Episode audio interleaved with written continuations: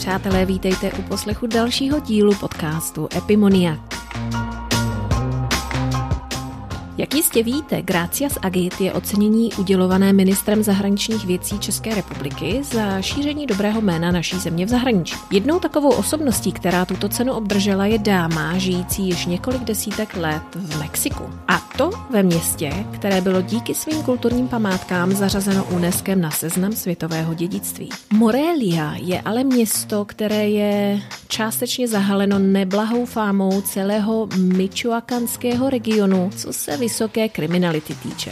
Ale i přesto zde paní Alexandra Šapovalová vybudovala či pomohla zorganizovat i díky své prezenci na místní univerzitě tak široký rozptyl aktivit týkajících se Československá lomeno Česka, že to lze jen stěží spočítat. Od hudebního festivalu po umělecké výstavy, vědecké prezentace, studentské a profesorské stáže, sklářské výstavy a mnoho dalších. Ale díky svému neutuchajícímu životnímu nadšení zorganizovala se svými kolegy něco daleko kolosálnějšího, zaměřeného na děti, na co je skutečně pyšná co to je, co jí v Mexiku okouzlilo a co jí naopak stále vadí a co by chtěla, aby lidé v životě hledali. Pojďte si poslechnout vyprávění této neobyčejné krajanky, která napomohla v neklidném prostředí zprostředkovat poklidnou výměnu vzájemných kulturních, česko-mexických mozaik a udělala svůj osobitý československý otisk do historie vztahu těchto dvou zemí. Příjemný poslech. Vítejte, Alexandro, děkuji převelice, že jste přijala moje pozvání. No, já naopak, já děkuji. Vy jste z Nového Pohunína. Co vás vlastně do Morelie v Mexiku zavedlo? Je to v podstatě přes 10 tisíc kilometrů vzdušnou čarou. Jaké byly vlastně ty životní momenty, které rozhodly, že se usadíte tak daleko od domova?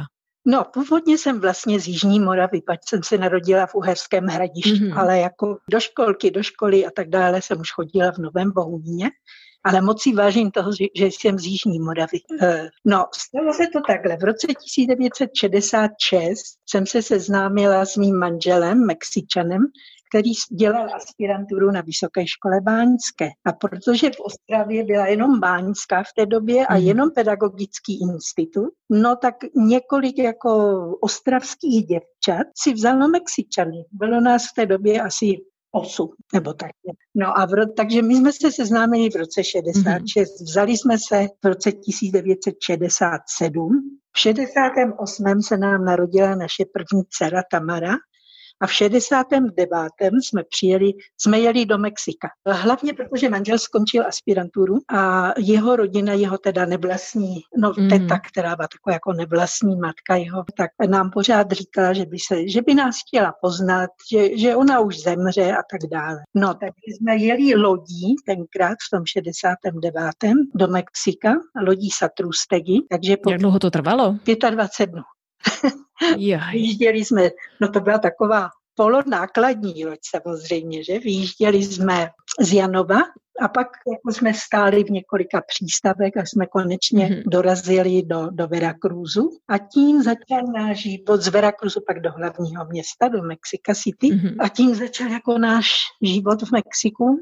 No už jsme tady 51 let. Proto No pak se nám narodili další dvě dcery, proto jsme se tady usadili. Jo? Nebylo to nebylo nic plánovaného, nebyl v tom, nebyl, nebyl v tom žádný politický nějaký, no mm-hmm. sice jsme zažili v 68. rok, že ještě v Československu, ale spíš to bylo jako naše osobní rozhodnutí. Kolem tohoto roku je to asi velmi výjimečné, bych řekla. Tak jak, myslím, to, myslím to z hlediska právě osobních rozhodnutí a ne politicky motivovaných, dejme tomu eh, jakýsi útěk. Ale proč zrovna Morelie? No, my jsme napřed, my jsme vlastně přijeli, přijeli do hlavního města.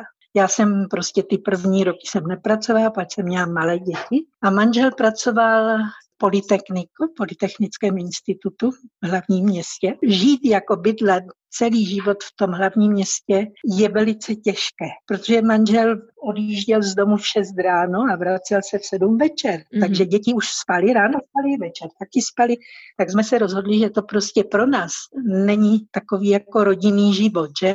No mhm. tak jsme se rozhodli, tak manžel prostě vlastně ho přeložili z Politechniku do Technologického mm. institutu v Morálii. No a tam jsem hned taky mohla začít pracovat na univerzitě. Děti už byly o něco větší, takže mm. jsem vlastně v 76. jsem začala pracovat pracovat tady na univerzitě, Universidad Michoacana de San Nicolás de Hidalgo, což je samozřejmě státní univerzita. A vy jste začala okamžitě pracovat jako akademička? Ne, ne, já jsem ruštinářka. A tady na vysoké škole, teda na univerzitě, je jazyková, jmenuje se to tady jako jazyková laboratoř. Takže jsem hned začala učit ruštinu a učila jsem taky na mm-hmm. jed, jako jedenáctiletce literaturu. A napadlo vás třeba někdy učit i češtinu? Nenapadlo, protože oni nebyl v té době, oni nebyl vůbec zájem. Teď už je to jiné, že to si, už je to jiné, jsem tam, dokonce jsem už i učila češtinu, jako kolik mladých lidí, kteří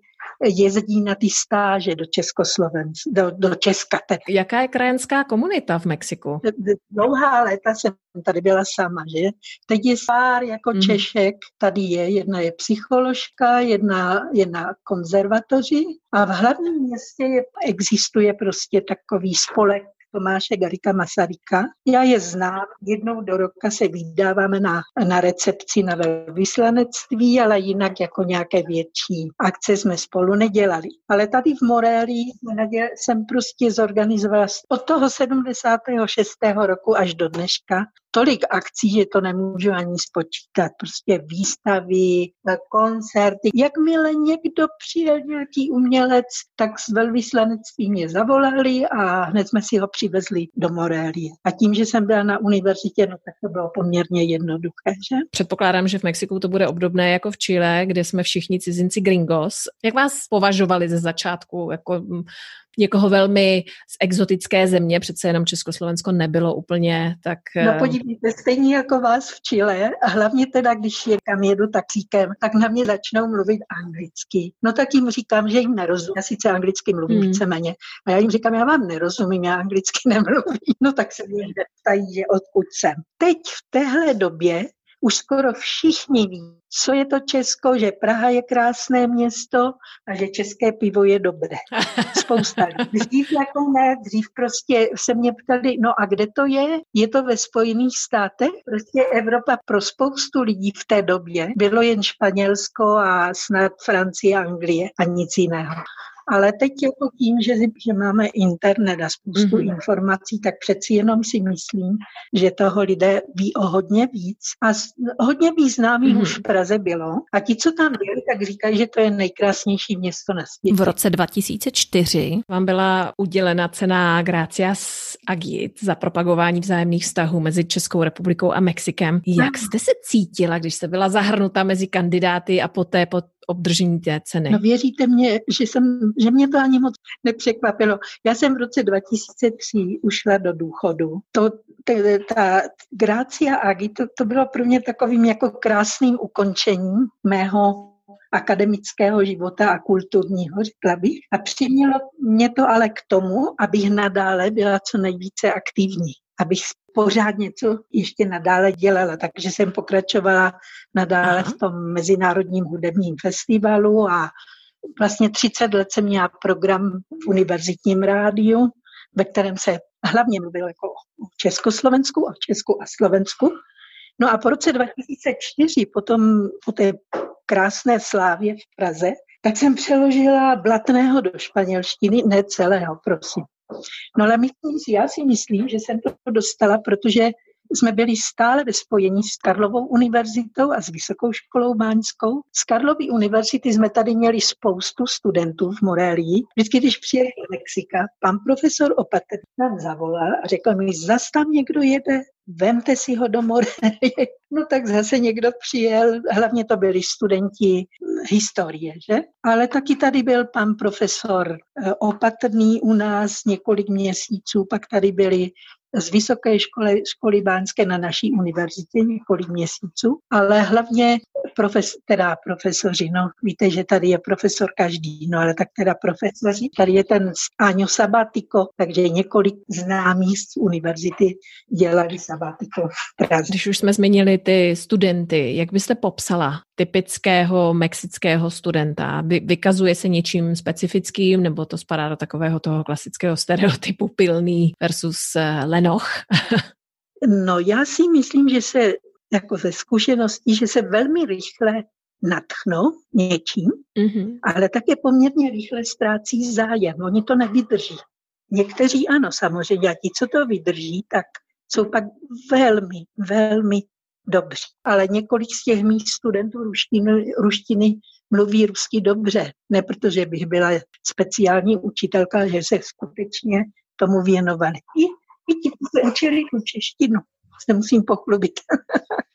tak to je dobře, to je dobře. Jak vidíte nyní teda vztahy mezi Spojenými státy mexickými a, a Českem nebo Československem, když to tak ještě řekneme. Vy už jste mi zmínila, že když jste tam přicestovala, tak to byla velká neznámá pro, pro ně. A myslíte si, že je tady jakýsi prostor ještě pořád pro zlepšení, co se týče těch vztahů? No, já si myslím, až přejde tady tahle karanténa. V tomhle okamžiku je těžké. Je trošku těžké o tom mluvit, že? Je to taková zvláštní hmm. situace, hmm. ale myslím si, že prostě, já si myslím, že taky v Česku se toho o Mexiku ví o dost víc než dřív, mm-hmm. že už si nemyslíme, že Mexičané všichni přijedou v nějakém tom klobouku a s kytarou v ruce, že? A že, že skutečně ten internet přeci jenom je k něčemu velice dobrý. Určitě Mexiko samozřejmě má velkou a velice zajímavou historii, o které právě se taky můžeme dočíst z různých zdrojů, ale eh, je tam taky taková ta temnější stránka Mexika a myslím si, že to spadá právě i do Morelie. Jak je to vlastně s kriminalitou? No, No je to zlé, je to zlé. Je to tak zlé, že naše dcera, naše nejmladší dcera se právě v loni přestěhovala mm-hmm. do, mhm. do Česka. A hlavně kvůli tomu. Její manžel je Mexičan, mm-hmm. teda mají dvě malé děti, no, takže hlavně kvůli tomu, protože mě říkali, že řekli nám, že by neradí vychovávali děti v takovém prostředí, kde se pořád mluví jenom o té kriminalitě a kde každý den jsou takové smutné zprávy mm-hmm. o tom, koho zase zabili nebo zastřelili nebo vykradli banku a tak dále. Vás to nechává klidnou tohle? Nevadí vám to po těch letech, byste se už nechtěla vrátit? No, my, my jezdíme do Česka každý rok a teď vlastně už máme letenky, no ale to muset, budeme si muset změnit termín, ale jako každý rok my jsme nikdy jako nepřeruš, nepřerušili styky mm-hmm. s mhm. Československem a s České a se Slovenskem. Je docela zajímavé, že říkáte, že vaše dcera vlastně i s manželem, který je Mexičan, eh, se přesunuli do Česka. Jak dlouho trvá adaptace Češky, lomeno Moravanky eh, v Mexiku a jak dlouho trvá adaptace Mexičana v Česku? Já si myslím, že to záleží jako přímo na člověku, ano. Mm-hmm. Záleží to, že já když jsem přijela sem, já jsem hned, mně se tady líbilo a zvykla jsem si okamžitě. Neměla, mm-hmm. neměla jsem s ním absolutně žádný problém.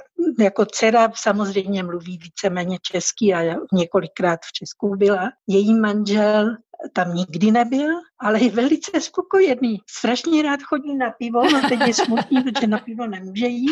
Vidí kamarády a Učí mm-hmm. se mhm. česky teda, to samozřejmě je to mm-hmm. složité a náš vnouček, je tomu je devět, tak s tím taky hodně bojuje, takže bojují hlavně s jazykem, ale jinak ne, jinak jsou velmi, velmi spojení. Počkejte, vaše, vaše dcera určitě mluví česky, eh, vzhledem k tomu, že jste učila i češtinu, je to tak? No, mluví, mluví slušně, ale ne úplně dobře. To je jako, i když byla na kurzu češtiny. A vnoučátka už teda nemluví česky? Ne, vnoučatka česky nemluvili, i když teď po roce už mluví.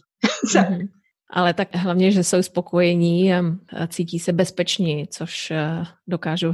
Kvůli pochopit. bezpečnosti a kvůli tomu, že ta situace jako mm-hmm. finanční tady taky není zrovna uh, nejlepší a přijali do Česka fakt je, že poměrně rychle sehnali práci. No tak oba dva jsou spokojení a naše nejstarší dcera se také přestěhovala letos z Londýna do, do Brna, tam, kde je jako mm-hmm. ta nejmladší. Takže jsou tam dvě.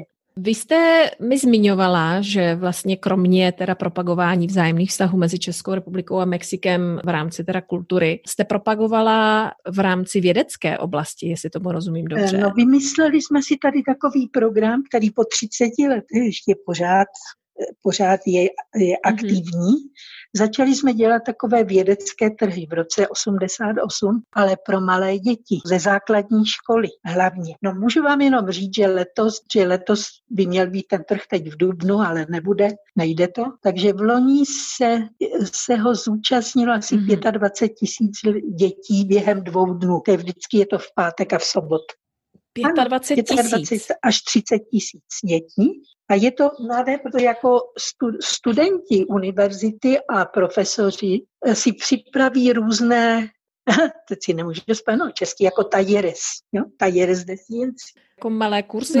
Nejsou to přímo kurzy, ono je to aktivní. Prostě vymýšlí si různé zajímavosti. Aktivity. Jo, no. aktivity kterých je asi 2000 těch aktivit různých během těch dvou dnů. Mm-hmm. Takže já nevím, jestli si to dovedete představit. To musí být no, no to je na celé univerzitě, to je na celé, to je všechny, všechny chodby na univerzitě, všechny laboratoře, všechny fakulty a tak dále, mm-hmm. se toho účastní. Ano, protože to, myslím si, že to, to nejhezčí, co jsem v životě udělala. A na to jsem velice hrdá. Všechny ty ostatní věci taky, no ale myslím si, že, že tohle, tím jsem mě udělala nějaký skutečný mm-hmm. přínos. Představte si ty děti po těch 30 letech, teď už jsou všichni jako rodiče a vodí tam zase svoje děti mm-hmm. a už tam do dokonce chodí i vnuci na to, takže jo. To je úžasný, to vám gratuluju, to je úžasný. Jak je Mexiko na tom svědou? Investují do do vědy? Ne, je to, je to těžké. Jako mám spoustu známých vědců, protože jsme měli taky takový zajímavý program, to vy určitě znáte jako Colegio Nacional, což jsou nejznámější mhm. mexičtí mm-hmm. věci, že? No a tak jsme měli s nimi taky takový program, 25 mm-hmm. let to trvalo, že jezdili na naší univerzitu. Tak, takže znám, vím, jak to prostě v té vědě chodí a tak dále. A vím, že je strašně nízký rozpočet a snad, a já doufám, že tady to, co se teď děje, takže snad vláda pochopí, že to je velice důležité, že do vědy se musí vkládat mm-hmm. hodně víc. Tady chudáci, každý to dělal takhle nějak na koleně, že? Samozřejmě jsou v Mexiku taky velice zajímavé jako ústavy vědecké a, a laboratoře mm. a, a to, ale je jich málo. On je to problém asi obdobný víceméně po celém světě. Asi je velmi málo států, kde se investuje eh, těžce ano. do výzkumu. Je něco, co vás i po letech eh, v Mexiku dokáže překvapit, ať už pozitivně či negativně? No pozitivně mě dokáže překvapit pořád taková jakási radost ze života, že no jo, všechny ty eh, takové těžké chvíle, kolikrát, já nevím, myslím na zemětřesení, že? A všelijaké ty záplavy a jak lidé prostě i s tím málem, co mají, tak to nějak berou tak, jak to je. Mm-hmm. Nelámou si s tím tolik hlavu, jo? No a negativně pořád, Ježíš Maria, ta strašná chudoba, kterou někdy v některých částech Mexika člověk vidí. Protože vždycky, když letím, když letím do Evropy hmm. a pak se vracím zpátky, tak to zase na mě dolehne. Člověk už to tak nevidí, že? Protože pořád to máte tak trošku kolem, kolem sebe, ale když se vracím, tak pořád si říkám, Ježíš, máte po tolika letech a jsme pořád na tom stejně nebo hůř. Společenské rozpolcení je stejně obrovské jako v každém jiném státu v Jižní Americe. No, mož, ano, no určitě. Jestli ne větší. Nevím, já prakticky neznám jako jiné latinskoamerické země, takže bych to ne, nemohla srovnávat, ale jsou nějaké věci nebo zvyky, které jste adaptovala do svého života, jako mexické vyloženě? Příklad něco z kuchyně nebo uh, chození trošku později a tak dále? Ne, de pak chození, ne, ne, ne. Já do dneška jsem velmi přesná a spíš si museli zvyknout na mě, protože těm jsem vždycky řekla, a i, i když jsem učila, jsem učila jsem říkala, podívejte, hodina začíná v 9. Když mhm. nepřijdete na 9, no tak už radši zůstaňte doma. A lidé si zvyknou, protože takže když ví, že prostě je to pro vás důležité, no tak nakonec. No a i, i naši kamarádi, jo, tak my jsme manželi taky spíš takový jako Čech, myslím v tom hmm. směru, takže když má nějaké takové setkání, což my máme často s kamarády, tak oni už ví, že u nás je to prostě přesně. Mm-hmm. Když jste zmínila kamarády, teď mě napadlo tak letmo. Je to v Mexiku také takové jako třeba v Itálii, kdy ty kamarádi přijdou neohlášeně na návštěvu. V Česku se chodí na návštěvu jenom samozřejmě po ohlášení a ještě třeba několik dnů dopředu. No tady celkem je to tak. K některým lidem prostě můžete přijít kdykoliv. Ale naši kamarádi, my máme totiž takový, je nás mm-hmm. několik manželství. Jedni jsou, jsou to Rusové, Kolumbíci a Mexičané a kteří žili ve, na Slovensku, no takže všichni jsme víceméně přesní. A Kolumbíci jsme to museli naučit, ti vždycky chodili po zbě. Nebo když tak člověk zavolá a řekne, podívej, můžu, si, můžu za tebou přijít. A není to tak jako u nás, že to skutečně musí být přesně v tu hodinu a musíte se domluvit někdy týden předem, že? tak. Myslíte si, Nevím, toto je dotaz spíše tak pro eh, Českou obchodní komoru. Nicméně zeptám se i přesto, jak eh, vidíte českou investici v Mexiku a myslíte si, že Češi mohou Mexičanům něco přinést? Přinést určitě.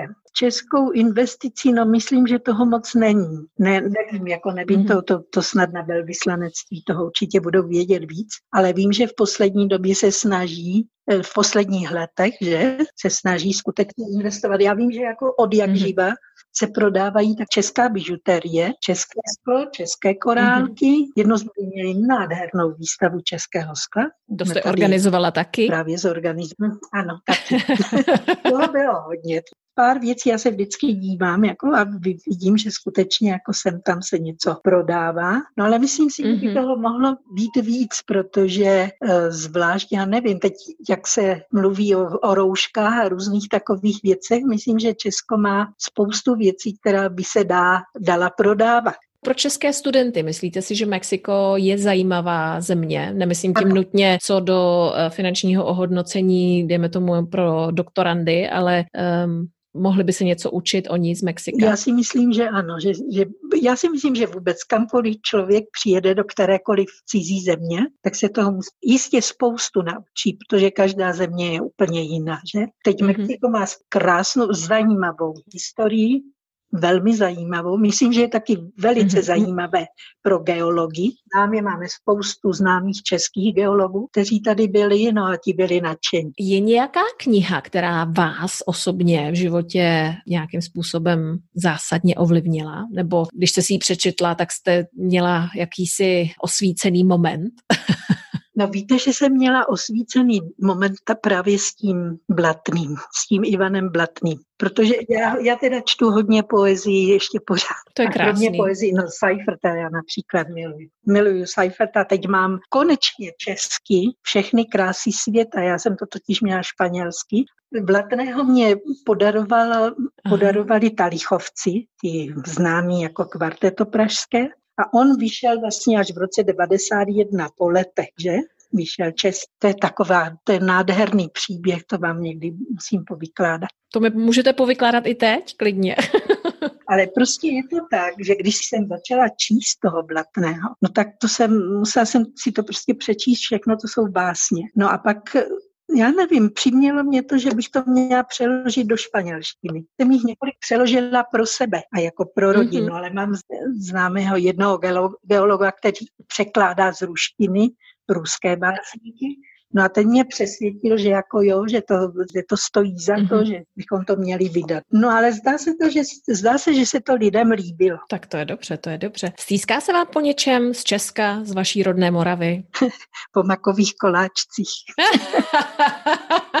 Jak je to s mákem v Mexiku? A v Chile je to trochu bída, teď už je to lepší, ale... Ne, tady to je zakázané, nedovedete si představit. Tady by nás zavřeli, kdybychom si přivezli mák kufru. No, ale to jim musíte vysvětlit, že ne všechen mák je stejný, že máme spousta odrůd máků. Je jedno, jestli jsou jiné druhy. Je to mák prostě.